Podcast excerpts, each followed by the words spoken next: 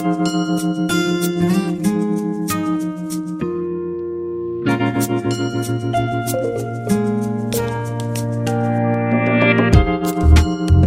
Msikilizaji, ripoti ya pengo la uzalishaji wa gesi chafu mwaka 2023 ilionyesha kuwa kuna hatua ambazo zimepigwa tangu mkataba wa Paris ulipotiwa sahihi mwaka 2015. Ripoti hiyo aidha ilisema kuwa makadirio ya uzalishaji wa gesi ukaa kufikia mwaka 2030 ni sharti yapungue kwa asilimia 28 ili kufikia malengo ya mkataba wa Paris ya nyuzi joto 2 na kwa asilimia 42 ili kufikia nyuzi joto 1.5. Msikilizaji, tunapozungumzia hewa ukaa sekta ya usafiri ni miongoni mwa yanayochangia pakubwa utoaji wa hewa chafu. Hata hivyo, nchi katika ukanda wa Afrika Mashariki kama vile Kenya, Tanzania na Rwanda zimeanza kupiga hatua kuelekea matumizi ya mifumo ya usafiri ya kielektroniki.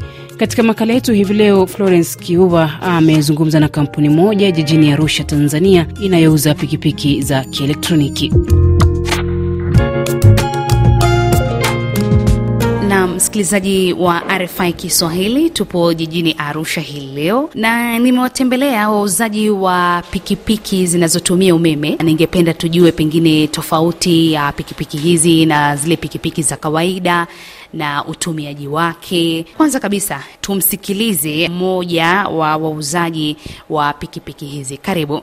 Asante sana. Naitwa Mr. Johnson Jaka, ni mmoja wa waanzilishi wa kampuni yetu inaitwa Greenfoot Africa, ambao tulianza kama miaka mitatu hivi imeshapita mpaka sasa hivi, na lengo letu kama la kuanzisha biashara hii kidogo ilikuwa ni ku kuadresi mambo mawili kimsingi, ilikuwa ni uh, kwenye upande wa kupunguza gharama za usafirishaji, lakini pia kutatua tatizo la changamoto ambazo zinatokana chang, especially kwenye mazingira ambazo zinatokana na matumizi ya petrol powered vehicles. Kwa hiyo tulianzisha kampuni tukiweza kusupply uh, electric motorbikes kwa ajili ya watu ambao wanatumia kusafirisha mizigo especially kwenye maeneo ya mijini, na lengo kubwa ikiwa ni kwamba kutokana na teknolojia ambayo inatumika kutengeneza electric motorbikes kuna uendeshaji wa inakuwa ni gharama inakuwa niko chini zaidi, lakini pia au hakuna moshi, hakuna kelele, lakini pia maintenance pia ni chini sana ukikompea na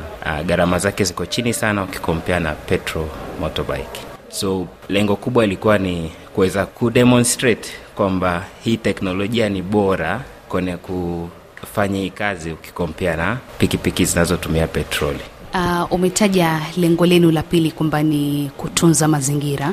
Pengine kufikia sasa, mnaona kama pikipiki hizi za umeme zimewasaidia kufikia lengo lenu? Ah, kwa kiasi kikubwa sana, kwa sababu kwa kila kilomita moja ambayo tuna inasafirishwa kwa kutumia electric motorbike ni kilomita ambayo kwa upande mwingine ingesafirishwa kwa kutumia petrol motorbike, na ukienda kwa kimahesabu zaidi, kwa kila kilomita moja, kwa kila lita moja ya petroli unaotumia ni unazalisha karibia kilo mbili pointi tatu hivi za za carbon dioxide. Ina maana kwa kila lita moja ambayo inakuwa saved ukitumia electric motorbikes, ina maana umesave kilo mbili point tatu zingeenda kwenye mazingira kwa mpaka sasa hivi tumeenda zaidi ya kilomita, kwa data zetu tulizo nazo tumeweza kwenda zaidi ya kilomita laki moja. Kwa hapo unaweza ukapata idadi pia saving carbon ambayo ingeweza kuenda kwenye mazingira ambayo haijaweza kuingia kwa sababu tumetumia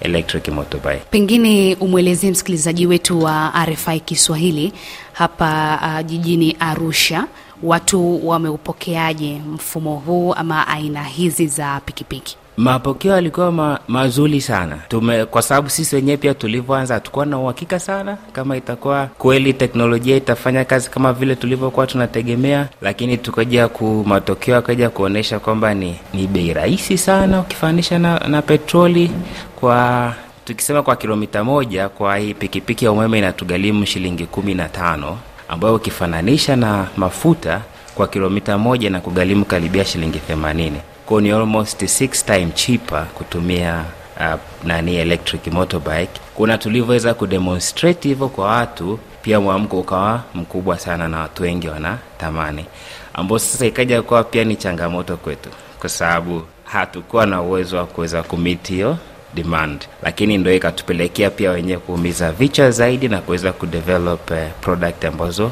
tunaweza tuka ikakava matumizi makubwa zaidi, lakini na pia kuwafikia watu wengi zaidi.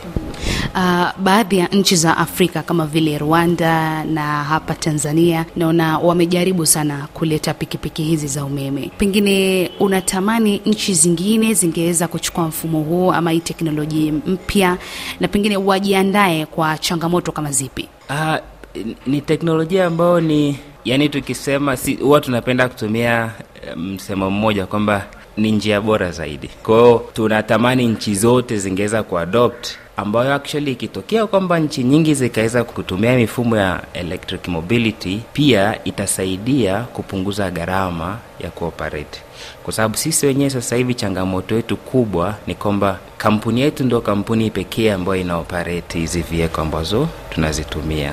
Kwa ikija pia kwenye swala la spare parts, mfano inabidi sisi wenyewe ndo tuweze kusupply peke yetu.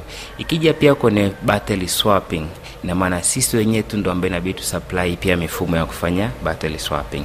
Lakini ikitokea kama operators ni wapo wengi na watu wengi wameweza kuadopt, ina maana mifumo kama hiyo hapo ya kuswap batteries inaweza ikawa shared na watu tofauti tofauti. Pia gharama tu yenyewe vehicle itashuka chini, kwa sababu soko ni kubwa sana, watu wengi wanatumia, kwao gharama pia itashuka. Kwa unaona, changamoto nyingi zilizopo zinaweza zikatatuliwa actually kwa watu wengi kuadopti mfumo huu.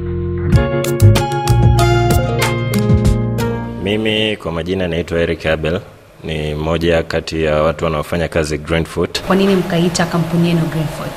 Um, kampuni tuliita Greenfoot kwa sababu lengo la kampuni lilikuwa ni ku kuwa tunasafirisha mizigo kwa kutumia pikipiki za umeme, na tukafikiria okay, pikipiki za umeme zina sevu mazingira, kwa hiyo ni namna moja ya kutoka sehemu moja hadi sehemu nyingine, lakini bila kuchafua mazingira wala uchafuzi wowote kwa hiyo ndo maana tukaita Greenfoot kwamba ni mguu wa kijani, kwa sababu sisi tunapita tukiendelea kuboresha mazingira ukikompea na pikipiki zinazotumia petroli. Hii pikipiki naweza nikasema ni pikipiki nzuri sana ukilinganisha na pikipiki ya kawaida ya mafuta, kwa sababu kwanza haina kelele. Iko wazi kwamba pikipiki za kawaida zinakuwa zina kelele nyingi sana huko barabarani, lakini hii hapa ipo kimya kabisa, kwa sababu inatumia betri tu, na kwao ni betri na mota. Kwa hiyo alafu pili, haichafui hewa ukilinganisha na pikipiki ya kawaida. Pikipiki ya kawaida inatoa moshi, hii haina moshi kwa sababu inatumia betri tu, kwa hiyo pia ina sevu mazingira. Aa, kitu kingine ambacho naweza nikasema ni gharama za uendeshaji za hii pikipiki. Ukilinganisha hii pikipiki na pikipiki ya kawaida ya mafuta, hii pikipiki inatumia tuseme umeme wa shilingi mia tano kutembea kilomita arobaini, lakini kwa pikipiki ya kawaida hayo ni mafuta kama lita moja hivi au zaidi, ambayo inaweza ikafika hadi elfu nne au hata elfu tano. Kwa hiyo yeah, ni pikipiki nzuri ukilinganisha na pikipiki ya kawaida. Naitwa Ali Mohamed, ni dereva electric bike, pikipiki ya umeme. Niliama kwenye pikipiki ya mafuta baada ya kukutana na kitu kizuri kama hiki.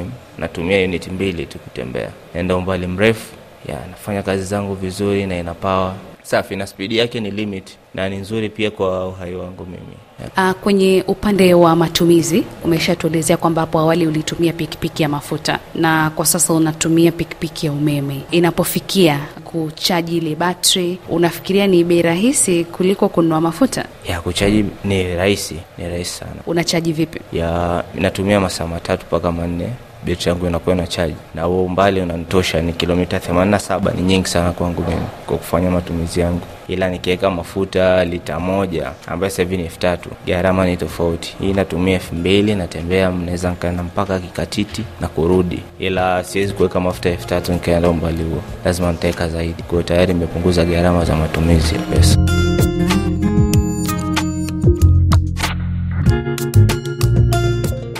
Kufikia hapo ndio natamatisha makala ya leo. Shukran kwa mwenzangu Florence Kivuva kwa kuandaa ripoti ya leo. Jina langu Minzletijai, kwa heri.